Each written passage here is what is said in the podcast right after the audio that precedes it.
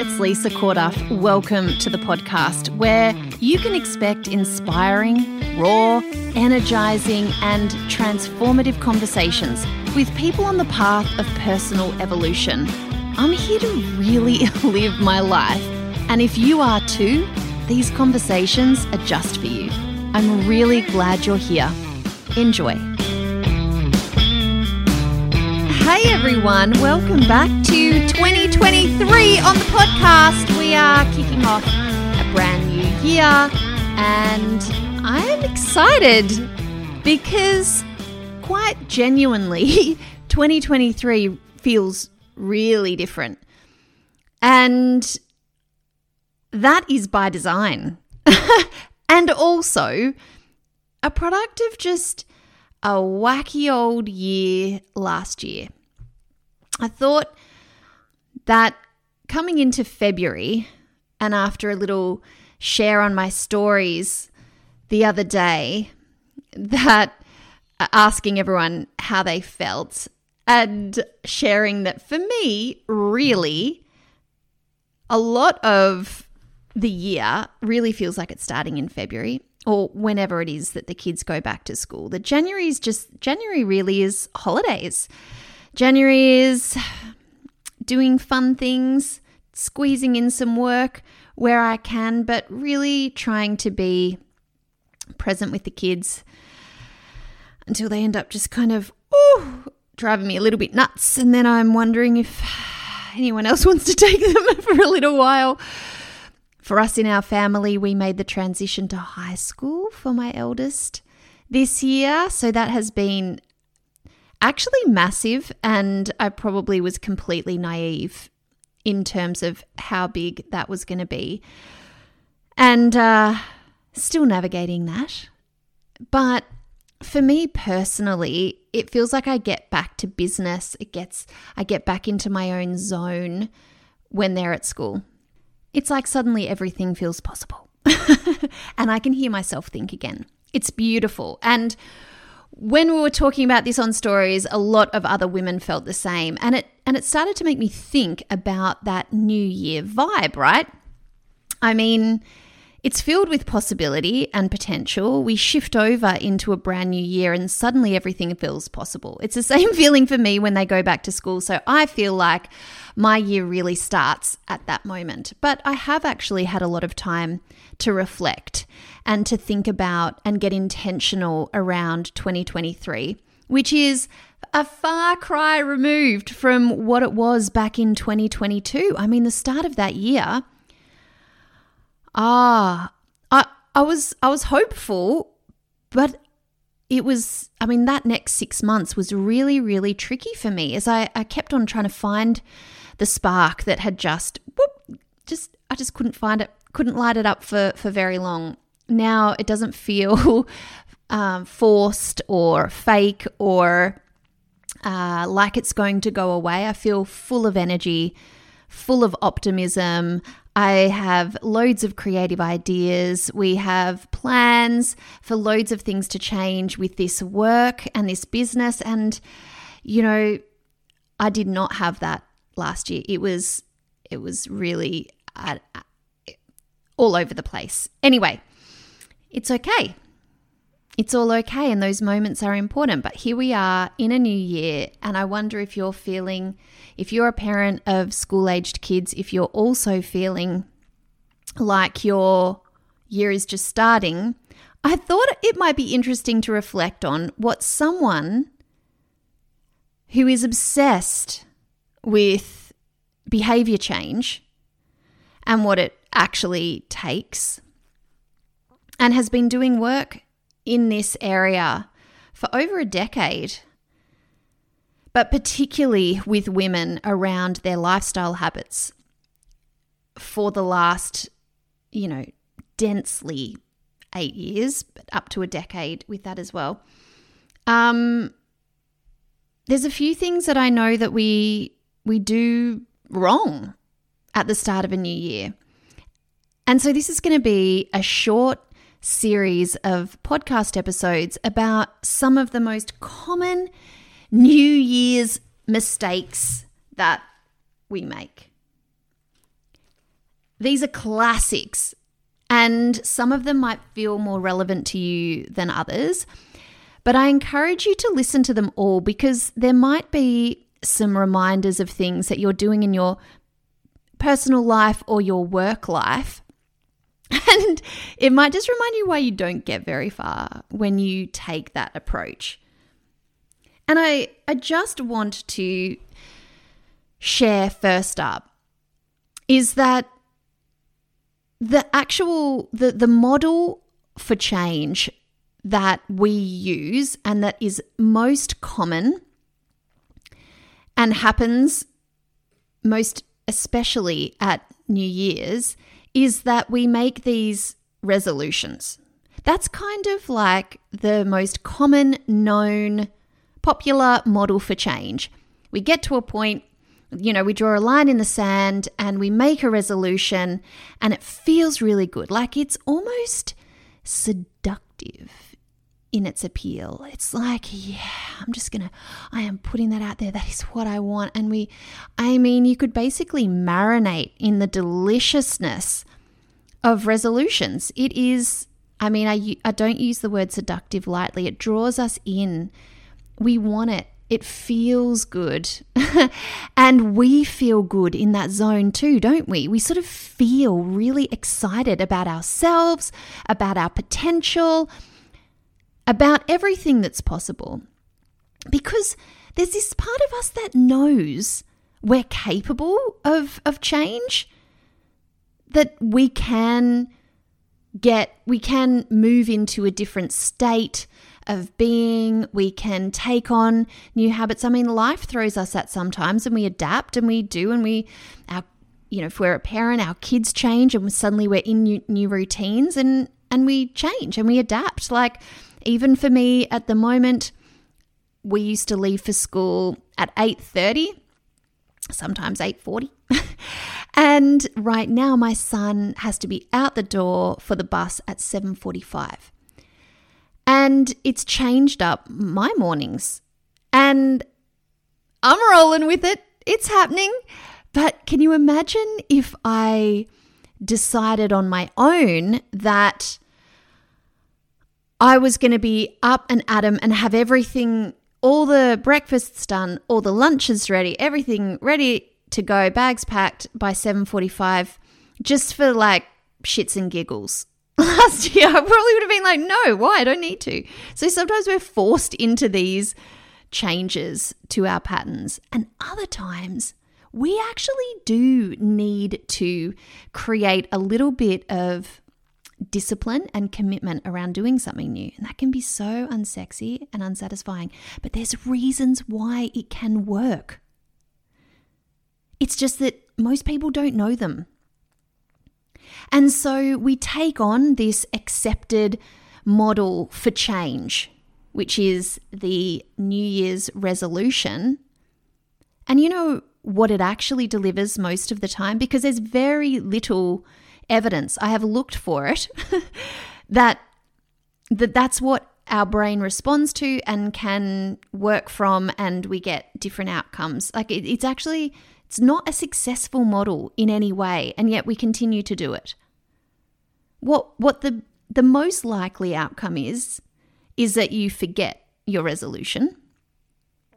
And coupled with that is you remember your resolution, but because you have no understanding of what it will genuinely take your brain to follow through with this,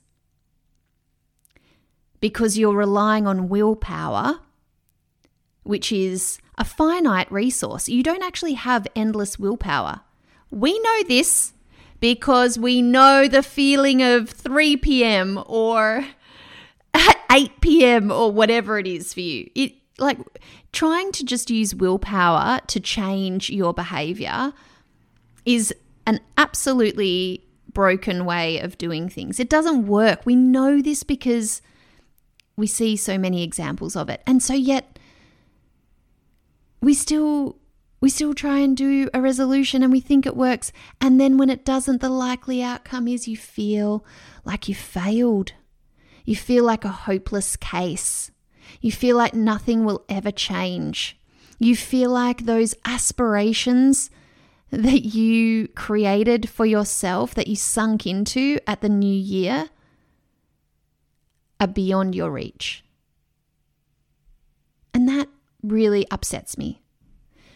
It upsets me that that's how most people end up talking to themselves when they realize that they didn't follow through on that new movement routine, or they didn't follow through on using their planner, or whatever it is, or they started doing dinner plans and batch cooking, and then by February it was like, I don't even hang on, what's for dinner? Let's just go through drive through. And, and we feel bad, but it's actually not a you thing. It's not personal. It's that that model for change is flawed. Oh my gosh, I am looking out my window and there's actually the cutest puppy in the world being walked across. And yep, that's how easily distracted I am, but that is a very cute puppy. Anyway, back to business. This is why I'm doing this series of emails, because I don't want you to feel like shit about yourself. You don't have to. It can be really powerful to sit in that New Year space and set a resolution. It can also be completely futile. Before I share with you in the next few episodes the most common mistakes that I see, the classic mistakes, I wanted to share with you just a little bit of a reflection about where we can also go wrong at that new year point. And it comes off the back of I was reading this book over summer. I don't know if you've read it. 4000 Weeks, it's called, and it's by Oliver Burkeman. It's a really great read. And I loved it because it was such a refreshing reminder that we don't have forever. And we get caught up in this one life with things that are quite inconsequential and chew up all our time and attention and energy. And it doesn't actually have to be that way. If we if we lived from the place of knowing we have about 4000 weeks to live, how would that change how you show up in your everyday life. Are you at the beginning of a new year just coming to this kind of a little bit like, you know, that's, you know, 2023, knowing that there'll be a 2024 and a 2025. But like, what if there wasn't? And I'm not being morbid. I actually think it's a hugely motivating to recognize that we don't have forever. And a year is quite a long time. So, when setting resolutions, I actually think that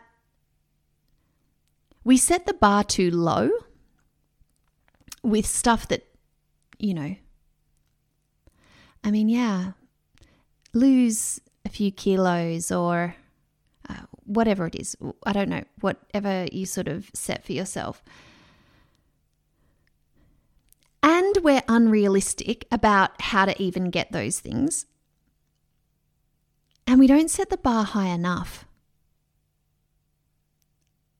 So we set this really low bar and give ourselves these goals that we actually have no idea how to embed in our lives because none of us were ever really, really taught. Then we end up sort of feeling like a failure and it's all big, horrible loop. But what if we worked from the place of we don't even know if there's going to be a next year? What what would you set as your New Year's resolution or your intentions for this year? What would you be saying yes to? What really matters? What really matters to you? Like those small little, I see people, you know, setting goals, but like, how about asking yourself better questions? Who do I choose to show up and be this year? How am I going to shine my light this year? What's the biggest, boldest, badass move I could make with my life this year? like, why aren't we asking ourselves those questions? Sure, your your how you move your body and you know if you've made a, a resolution around something like that really matters. How you're fueling your body with food and drink really, really matters. All that stuff is important. But come on. What are we really what are you really resolving for this year?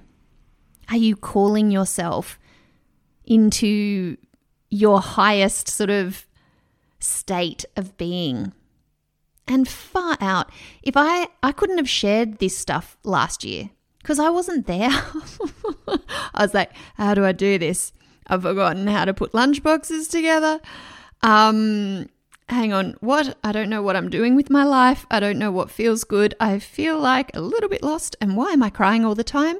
And I'm pretty sure that walking in the sunshine used to make me feel good, but that's not happening right now. And so please, if you're not in in that state, that's okay. But even like even being there, I could have asked myself better questions. And that's just what I want to I just want to set that tone for this little series, okay? I want us all to have a, a really great year. And I'm going to share in the next few episodes some of these classic mistakes that we make. But to kick off, I really wanted you to know it's not you about the whole resolutions being forgotten by January 17 or whatever. It's not you. There's better ways to create change. I have been working for the last decade on figuring out what it actually takes for women who have a lot on their plate to actually shift into new habits, new thoughts, new behaviors that take them where they want to go instead of keeping them stuck and, and spinning their wheels. So, buckle up. There's some home truths coming your way. I really hope you enjoy this series. And as always, get in touch. You can find me on Instagram and we have a really great series coming up. I'm also on Facebook and also my website, lisacorduff.com. Sorry, I forgot. I got started thinking about something else to share with you.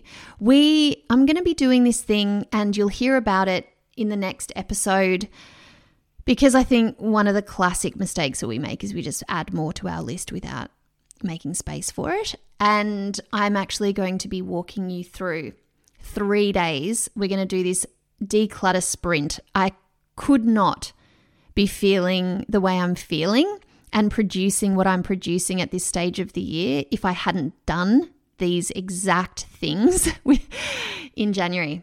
So I'm going to, I know that there's women already feeling the squeeze, and it's like the year has just taken off like a rocket. Uh, I know I'm not alone in that feeling. This stuff, really simple, effective. Use them time and time again. It is a series that I am delivering only to email subscribers, so you've got to get yourself on the list. There will be a link in the bio for you to jump in and join me. Okay, see you in the next episode.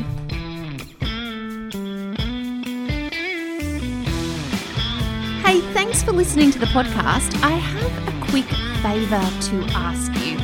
Firstly, if you got value from this podcast and you know someone else who might be interested in listening, it helps so much when you go ahead and share that you have enjoyed the podcast. You can do that on your social platforms or even when you're just chatting to your friends. I so appreciate that. And the other thing, I know it might take like 30 seconds of your time, but we love reading your reviews of the podcast. You can go ahead and do that on your podcast platform of choice. It really, really makes my day to read them and to know that this stuff is valuable to you. Thanks again for listening. I really do appreciate you being.